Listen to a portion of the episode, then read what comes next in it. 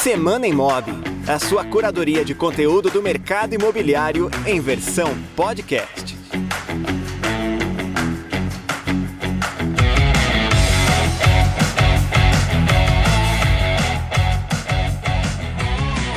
Olá, seja muito bem-vindo, bem-vinda ao Semana Imob, o podcast do Imob Report que toda semana repercute algumas das principais notícias sobre o mercado imobiliário. Eu sou Michel do Prado, diretor de educação da Cúpula e também head do Imob Report, e venho aqui compartilhar com você que nos ouve algumas das notícias que foram selecionadas pelo time do Imob Report. Eu sempre faço questão de reforçar o time do Mob Report, composto por jornalistas formados pela cúpula, especialistas no mercado imobiliário e que, a partir da vivência também dos consultores da cúpula, consegue trazer para você um apanhado daquilo que é mais relevante na discussão dentro das imobiliárias, entre os corretores de imóveis e também incorporadores.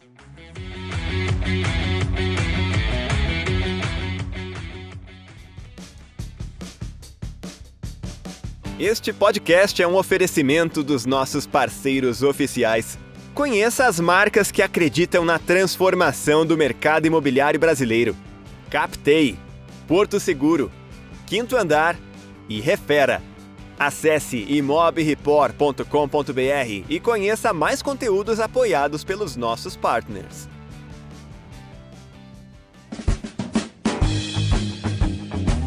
Na edição de hoje, a gente traz algumas das notícias selecionadas na edição número 184 do Imob Report. Essa que circulou no dia 27 de setembro. A última edição de setembro trouxe como destaque duas pesquisas que falam sobre preferências do comprador de imóveis nesse ano. A primeira delas é um levantamento divulgado pelo DataZap+, uma pesquisa intitulada Tendências de Moradia, que aponta aí um desejo de imóveis maiores, bem localizados e com churrasqueira. Até aí nada de muito novo dentro daquilo que historicamente a gente tem, né, como tendência aí de busca. Mas o que a gente tem aqui de novidade que vale a pena destacar são aspectos dos imóveis que têm relação com os novos modelos de trabalho. A gente passou por um período de pandemia, Algumas posições de trabalho puderam ser adaptadas para o trabalho em casa, e isso, logicamente, mudou a forma como as pessoas se relacionam com os imóveis. A gente vem falando sobre isso já desde o início da pandemia. O que essa pesquisa traz é o quanto esses ambientes da casa que têm relação com essa nova forma como a gente trabalha, o quanto isso impacta na decisão de compra. Tem um dado trazido pela pesquisa Tendências de Moradia que diz que 40% dos entrevistados dados entende que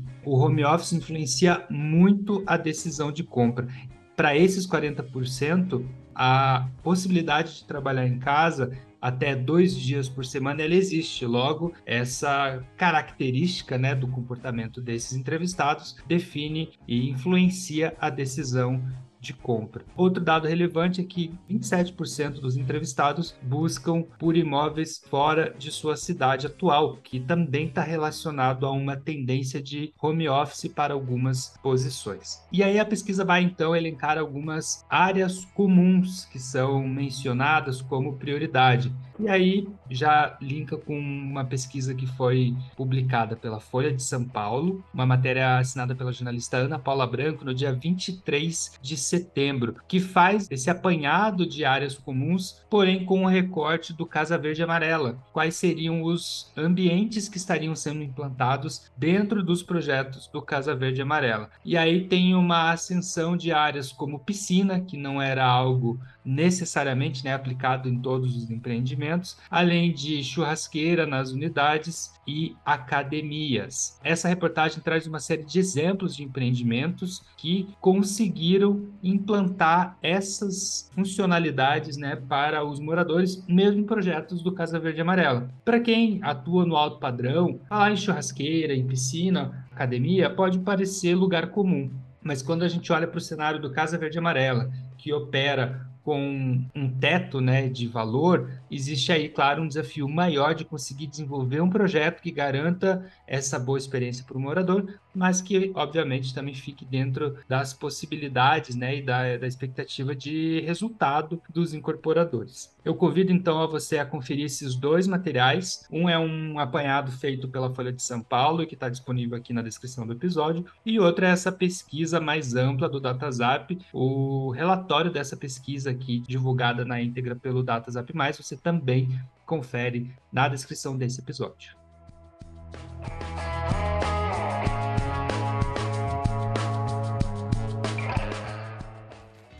Você tem uma nova mensagem. E não é qualquer mensagem. É a news semanal do Imob Report, a newsletter mais completa do mercado imobiliário. Cadastre-se gratuitamente e receba os melhores conteúdos direto no seu e-mail. Acesse agora imobreport.com.br assine e receba conteúdos quentes na sua caixa de entrada. Mantenha-se conectado com os nossos conteúdos, seguindo o Imob Report no Instagram, Twitter, LinkedIn e também no TikTok. Imob Report, a sua plataforma de curadoria de conteúdo do imobiliário. Nós falamos aí sobre esse que foi o destaque da edição mais recente do Imob Report, que são informações a partir de pesquisas que traçam preferências do comprador de imóveis e algumas tendências para os lançamentos. Mas a gente teve um conteúdo também nessa edição que foi um dos mais acessados pelos leitores do Imob Report, que é uma análise feita pelo CEO da cúpula, o Rodrigo Werneck, sobre o momento atual dos marketplaces imobiliários. A gente sabe, esse é um um tema recorrente aqui no Mob Report, os movimentos de quinto andar, loft e OLX, Zap+, têm uma profunda influência no mercado imobiliário, entre as imobiliárias, porque cada um a seu modo, essas plataformas vêm desenvolvendo seu modelo de negócios e a análise do Rodrigo mostra como, neste momento, todas elas já têm soluções para partir para um modelo em que os portais imobiliários, que historicamente eram canais para atração de leads pelas imobiliárias, esses portais têm adotado modelos de receitas baseados em transações imobiliárias, no qual os portais passam a receber também, né, parte da receita gerada de negócios que começam ali nas suas plataformas. E é por isso que o Semana Imob dessa semana recebe aqui o Rodrigo Werneck para aprofundar um pouco mais nessa análise e esclarecer alguns pontos que ele levanta ali para o nosso entendimento. Salve, Rodrigo, bem-vindo ao Semana Imob. Olá, Michel, obrigado pelo convite. Vamos nessa. Rodrigo, quem está nos ouvindo acompanhou o seu vídeo. Se não acompanhou, eu recomendo que, que assista o vídeo aqui. Pode ser depois de você ouvir o nosso episódio, não tem problema. Ele está disponível aqui na descrição do nosso episódio. E na, na análise que você faz sobre o momento dos principais marketplaces do mercado imobiliário, você menciona que eles estão se tornando mais transacionais. Eu queria que você explicasse para a gente essa ideia de transacional, né? O que, que caracteriza um portal passar a ser transacional? Perfeito, Michel. Esse modelo transacional, ele é uma, uma nova modelagem que surge. Os portais no Brasil, eles já caminham aí basicamente para completar 20 anos de operação, um período em que essencialmente prevaleceu o modelo em que os portais cobravam simplesmente pela exposição do inventário das imobiliárias, incorporadoras e corretores de imóveis. Um modelo que, num primeiro momento, foi um modelo muito, eu diria, interessante para os anunciantes anunciantes. Os anunciantes pagavam muito pouco comparativamente à mídia jornal, né, que era a mídia clássica que nós tínhamos lá na virada do milênio. O portal imobiliário ele custava muito pouco, ele tinha clientes muito qualificados, né, pessoas que de fato estavam na jornada de compra ou de consideração de um imóvel ou mesmo de locação. E o custo de contratação ele era extremamente conveniente. Tínhamos custo por lead, né, o CPL ali na ordem de centavos porque a internet ainda era, digamos, uma, uma novidade. Com a disseminação da internet, cada vez mais brasileiros estando online, a gente passou a ver que, de fato, o mercado entendeu essa mudança e os anunciantes começaram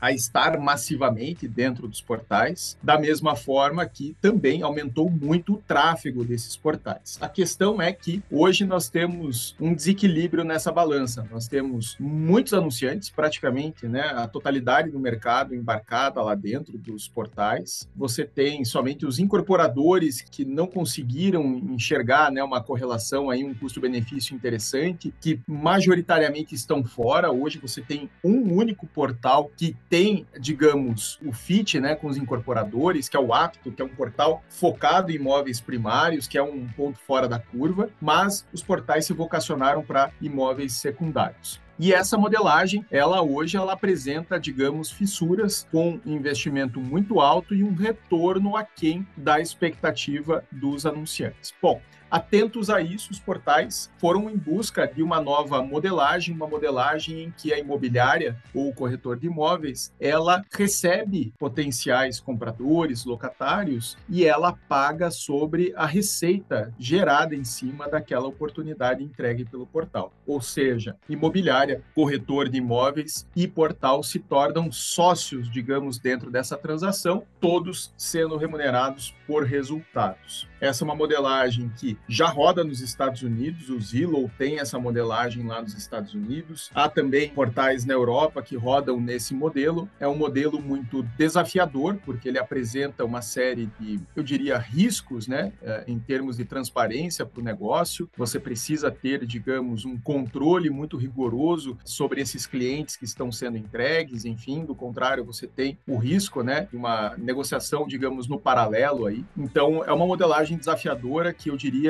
está dando os primeiros passos no Brasil, potencialmente pode crescer, mas não sem as dores que, que vão surgir com o crescimento dela. Sobre esse ponto das dores que você fala, eu fico pensando, porque no vídeo que a gente publicou no imóvel ali da tua análise, você, inclusive, numa das situações, né, para analisar a vantagem, você sugere ali uma equação que pressupõe um entendimento do VGL, né, do valor geral de locações. E aí eu fico pensando aqui que essa briga está se sofisticando, né, porque no cenário anterior você tinha basicamente uma avaliação que era o quanto eu invisto e que retorno isso dá seja por leads ou para quem tinha um funil mais estruturado, o quanto desses leads convertiu em negócio e você consegue definir o retorno que os portais trazem. À medida em que eles se tornam mais transacionais, essa equação se torna mais complexa e, portanto, demanda que as imobiliárias que ainda não se atentaram para ter esses indicadores bem mensurados, precisem, obviamente, ter isso desenvolvido. Então, com isso, eu te pergunto: dá para dizer que esse novo cenário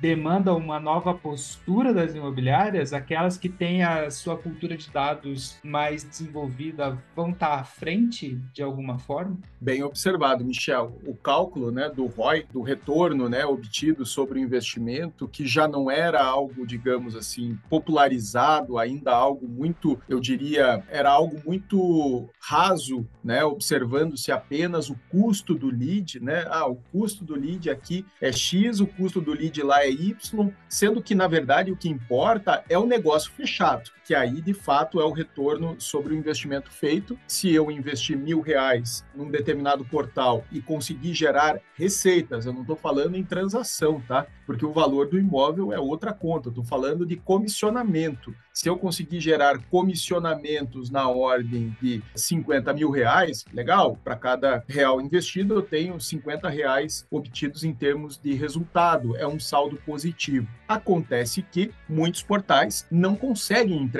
sequer esses mil reais em comissões. Portais quiseram em termos de resultado efetivo para a imobiliária ou para o corretor, para o anunciante, e isso precisa ser entendido, porque é a partir desse entendimento que você vai poder considerar as modelagens com ganhos variáveis. Então, de fato, quem tiver essa maturidade e controle de gestão sobre os dados da sua operação, especialmente de marketing, larga em vantagem e pode fazer melhor uso né, dessas novas modalidades.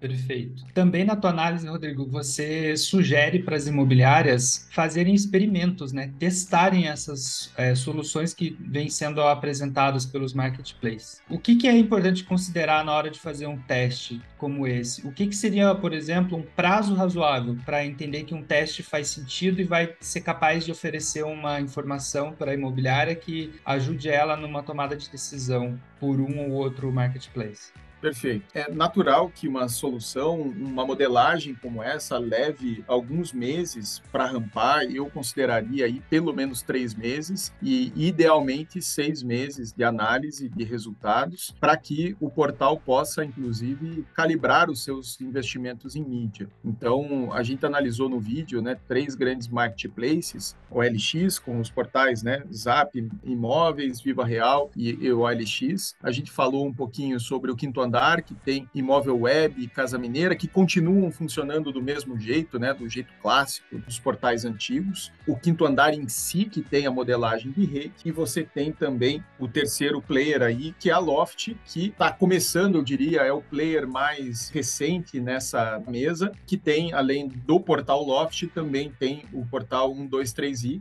e a Loft, por exemplo, ela vem trabalhando com um número pequeno de parceiros, um número mais limitado de parceiros, e quando ela começa a operar numa determinada praça, ela começa com um, com dois parceiros, ela vai aos poucos, e isso pede calibragem de investimentos em mídia, entendimento né, da mídia necessária para que os resultados sejam obtidos. Então, no caso das parcerias com a Loft, o timing seguramente é maior. No timing do quinto andar, né, para quem vai fazer fazer a parceria, para quem vai para dentro da rede Quinto Andar, tem toda uma complexidade de onboarding e de publicação dos seus imóveis dentro do portal Quinto Andar. Né? O Quinto Andar ele é rigoroso com a admissão dos imóveis que serão publicados, então isso também leva tempo. Né? O quinto andar tem, eu diria, adotado uma velocidade mais lenta em função disso. E no caso da OLX, que hoje está basicamente focada nos imóveis em locação, já é uma operação mais consolidada que tende a produzir resultados em mais curto prazo. Mas é importante olhar por quê? Porque a gente tem sazonalidades dentro do nosso mercado. E as sazonalidades, elas podem provocar resultados tanto positivos quanto negativos. Se você for rodar locação entre os meses de janeiro e março, é óbvio óbvio que vai dar muito resultado. A tendência, né, é que haja um resultado visível. Se você deixa para operar a locação dentro desse modelo transacional com a LX nos meses de agosto e setembro, talvez você se decepcione porque o mercado está mais frio mesmo. Então tem que considerar também essa zonalidade nessa conta.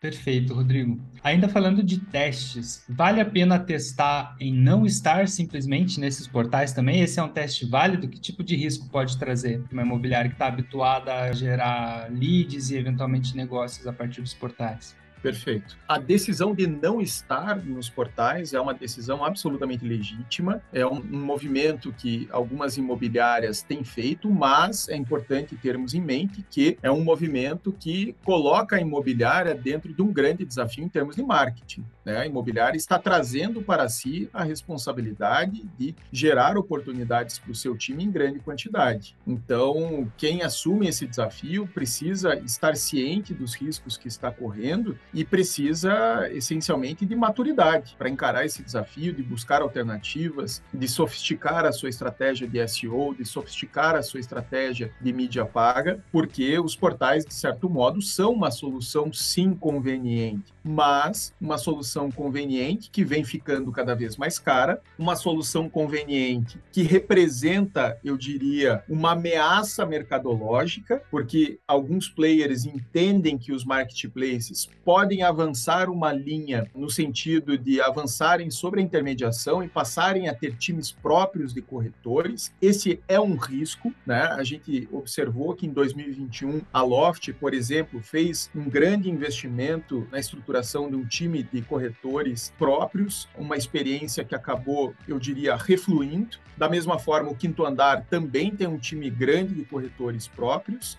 e que pode ser escalado para outras cidades, para cidades menores. Então, essa relação com os marketplaces, você precisa entender que é uma relação que sim envolve riscos mercadológicos. E toda vez que você dobra a sua aposta lá dentro, você está alimentando empresas que são controladas por fundos de investimentos cujo compromisso com o mercado é algo, digamos assim, um pouco mais fluido. Então, quando você traz a decisão de internalizar a sua geração de oportunidades, é uma decisão muito mais trabalhosa, mas é inquestionavelmente uma opção mais segura, uma opção mais mercadologicamente conservadora. Agora, reforço quanto os marketplaces hoje são um canhão em termos de tráfego no Brasil. As pessoas que estão procurando imóveis hoje estão lá. Estarão lá daqui a 10 anos, daqui a 20 anos? É uma discussão interessante aí para a gente fazer.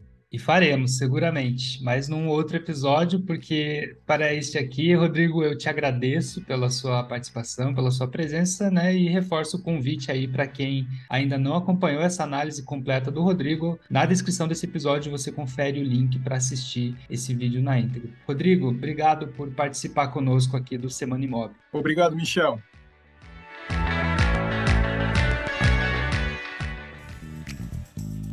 Não fique de fora dos debates mais importantes do mercado de aluguel brasileiro. Assine o Imob Aluguel e tenha benefícios exclusivos que vão te ajudar na tomada de decisões da sua imobiliária. Participe de um grupo exclusivo com imobiliárias como a sua para trocar experiências. Receba semanalmente um relatório com tendências e segredos do nicho de locação. E participe ainda do nosso webinar exclusivo para assinantes, que acontece todos os meses. Acesse agora imobialuguel.com.br e assine gratuitamente por 7 dias.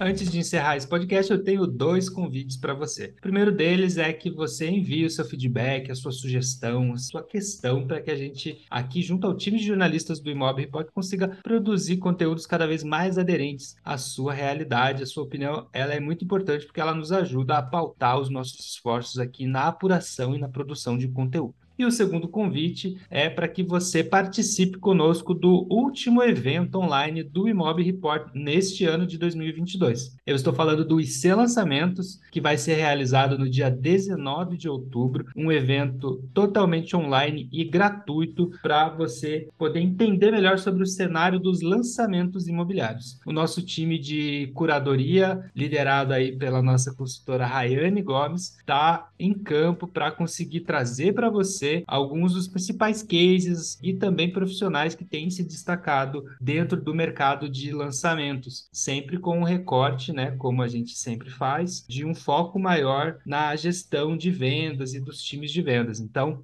você que está nos ouvindo, atua com o mercado de lançamentos, participe com a gente, você participa gratuitamente e pode otimizar aí a sua operação dentro do mercado de lançamentos. Acesse lá iclançamentos.com.br, faça sua inscrição e participe conosco. Vale lembrar que a gente tem uma campanha de incentivo, né? Se você convidar amigos para participar dos seus lançamentos, você garante o acesso à gravação do evento para poder assistir quando e como quiser além de alguns prêmios especiais para aqueles que mais trouxerem indicações para o nosso evento.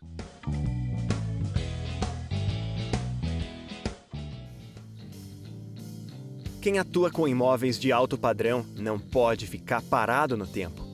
É preciso se atualizar constantemente para atender bem e fidelizar o público mais exigente do mercado imobiliário. Para isso, assine o Imob Alto Padrão e receba atualizações semanais com tendências, dicas e novidades de quem vive o nicho mais lucrativo do imobiliário. Mantenha-se bem informado e aprimore-se como corretor ou corretora para vender mais e melhor. Acesse agora imobaltopadrão.com.br e assine o Imob Alto Padrão por menos de R$ 10 por mês. Com esses dois convites, eu me despeço de você, agradecendo por sua audiência e aguardando você novamente na próxima semana com mais um Semana Imob. Produção Renato Lopes. Edição por Dice Masters Podcasts e Multimídia. Voz nas vinhetas e spots Rodrigo Arende. Projeto gráfico Alexandre Lemos. Realização Imob Report e Cúpula.